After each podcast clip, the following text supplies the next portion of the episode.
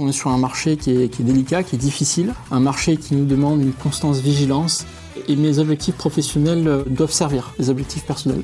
J'ai pas inventé un concept, euh, enfin c'est les gens qui m'ont demandé si je pouvais le faire. On est dans le top 5 des plus gros mineurs de Bitcoin du monde. Le minage est capable de créer des écosystèmes là où autrement il n'existerait pas. Le bull market ne nous a absolument pas aidés.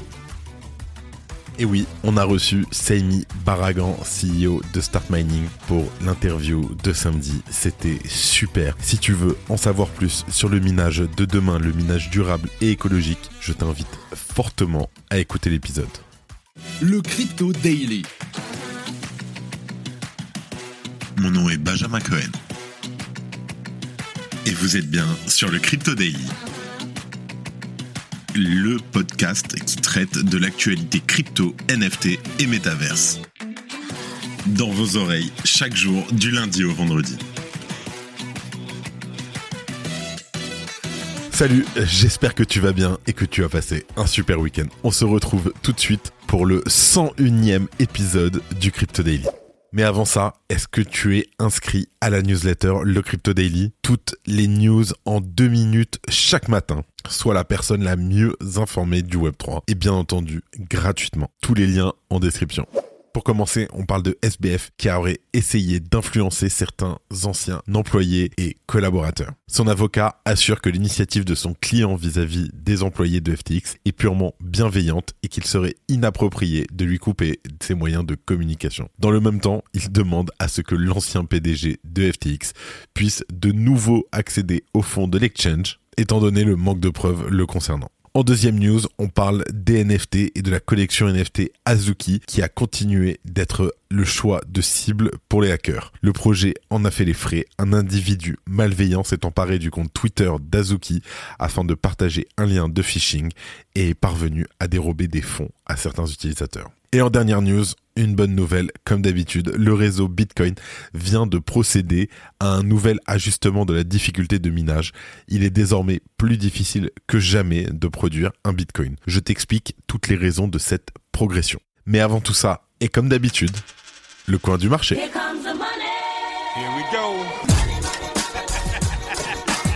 On enregistre cet épisode, nous sommes le 30 janvier 2023 et il est 13h. Nous avons eu une très belle baisse pendant le week-end, mais elle a été éteinte et on est un peu revenu au prix d'avant le week-end. On a un Bitcoin à 23 260 dollars, un Ether en moins 1% sur 24 heures à 1600 dollars, le BNB moins 2,1% à 306 dollars, le XRP moins 3%, le Cardano moins 2,5%, Dogecoin moins 4%, Polygon moins 3%, Solana moins 1%, Polkadot moins 4,4%. Mention honorable au Mina, token MINA, qui augmente de 26,5% en 24 heures. Ça fait longtemps que j'avais pas fait le point, mais on va aussi parler de la dominance de Bitcoin, qui est aux alentours des 43%. Allez, let's go, on passe aux news. Comme on en a parlé sur Twitter le 28 janvier, les procureurs de l'affaire FTX ont déposé un document au tribunal de Manhattan afin de demander au juge une révision des conditions de détention de SBF. Ces derniers lui reprochaient notamment de tenter des prises de contact avec des employés de l'exchange, notamment Ryan Miller, avocat général de FTX US, via la messagerie sécurisée Signal. Par conséquent, ils ont demandé à ce que l'ex-PDG de FTX n'ait plus accès à ce type de messagerie et qu'un avocat soit présent dès lors qu'il contacterait un individu en rapport avec l'exchange en faillite. Concernant Miller, les procureurs ont notamment appuyé leur demande en affirmant que l'avocat de FTX US pouvait potentiellement détenir des informations incriminant SBF dans la mesure où il occupait son poste depuis 2021 et qu'il avait été présent sur les canaux de communication de l'exchange lors de son effondrement. Mais au lendemain du dépôt de cette demande auprès du tribunal, l'avocat de SBF, Mark Cohen, a accusé les procureurs d'essayer de montrer son client sous le pire jour possible et il assure par ailleurs que la prise de contact incriminée n'était qu'une initiative bienveillante. Je cite il s'agit simplement d'une tentative inoffensive d'offrir une assistance dans le processus de faillite de FTX et cela ne reflète pas une mauvaise conduite qui justifie la restriction proposée ici par le gouvernement. Il ajoute également qu'une telle décision de justice pourrait nuire à la défense de SBF dans le cadre de son procès prévu au mois d'octobre prochain, puisqu'environ 350 employés de FTX pourraient selon lui potentiellement détenir des éléments cruciaux jouant en sa faveur. Dans la même lettre, l'avocat de SBF demande la levée des restrictions concernant l'accès de ce dernier au fonds détenu par FTX. Selon lui, aucun élément ne permet d'affirmer que SBF serait lié de près ou de loin aux nombreux mouvements de fonds non autorisés de l'exchange depuis sa mise en faillite. Je cite, près de trois semaines se sont écoulées depuis la réunion d'avant-procès. Nous supposons que l'enquête du gouvernement a confirmé que M. Bankman-Fried a dit depuis le début à savoir qu'il n'a pas accédé à ses actifs et ne les a pas transférés. Effectivement, suite à une mesure préventive du 3 janvier dernier, l'ancien PDG de FTX s'est vu interdire l'accès au fonds de l'exchange ou de la société Alameda Research. Ainsi, son avocat souhaite qu'il puisse de nouveau avoir accès au fonds. Une demande pour le moins surprenante et qui semble plutôt osée étant donné les multiples dossiers qui ne cessent de surgir concernant la gestion de FTX. D'ailleurs, Caroline Ellison, ancienne PDG d'Alameda Research, a notamment révélé que SBF avait organisé des transferts d'Alameda vers FTX.us durant la faillite du groupe pour combler un trou dans le bilan de l'entreprise. Bien entendu, c'est une affaire à suivre. Si tu aimes le daily, une note et un commentaire nous aident énormément. Aussi, si tu ne veux rien rater de l'actualité, abonne-toi.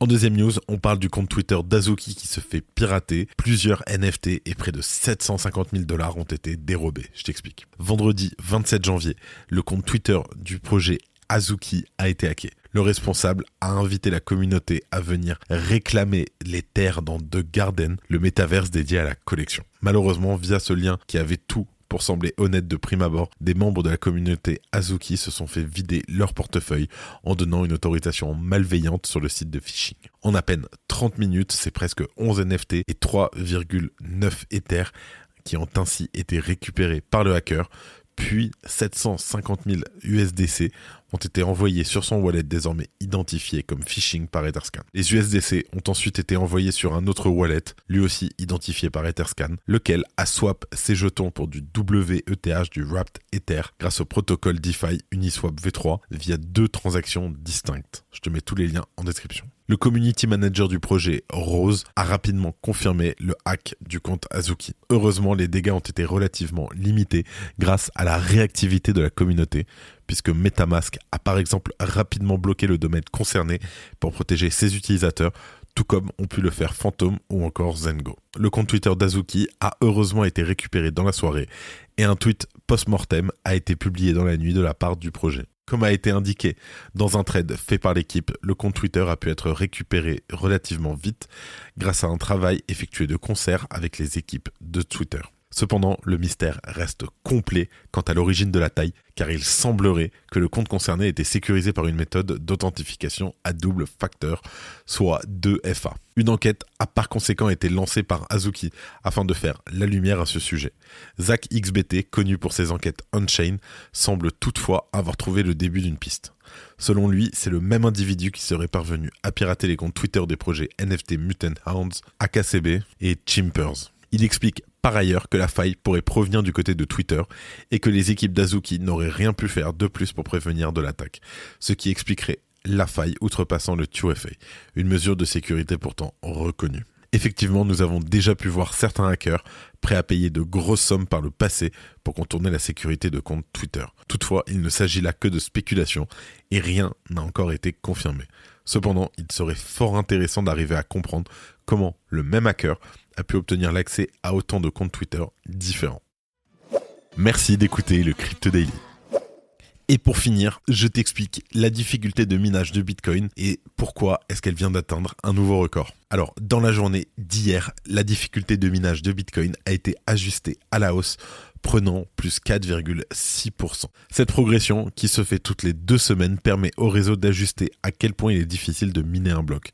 Et cette fois, la difficulté de minage a atteint un record absolu. En fait, cet ajustement permet de maintenir le même délai de production de blocs, quel que soit le nombre de mineurs sur le réseau et le hash rate qu'ils produisent. Une difficulté de mining plus élevée permet également de mieux sécuriser Bitcoin.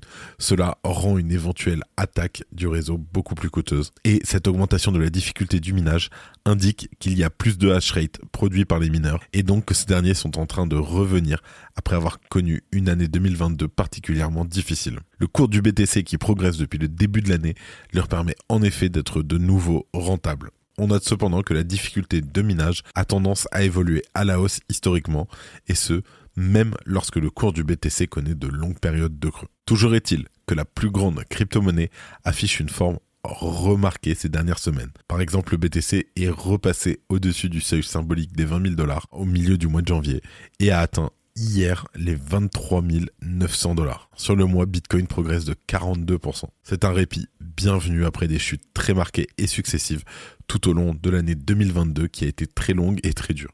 Le retour des mineurs vient en tout cas appuyer un sentiment positif pour le réseau et ça, on en avait besoin. Allez, tout de suite, on passe aux actualités en bref avec notre partenaire Coin Academy.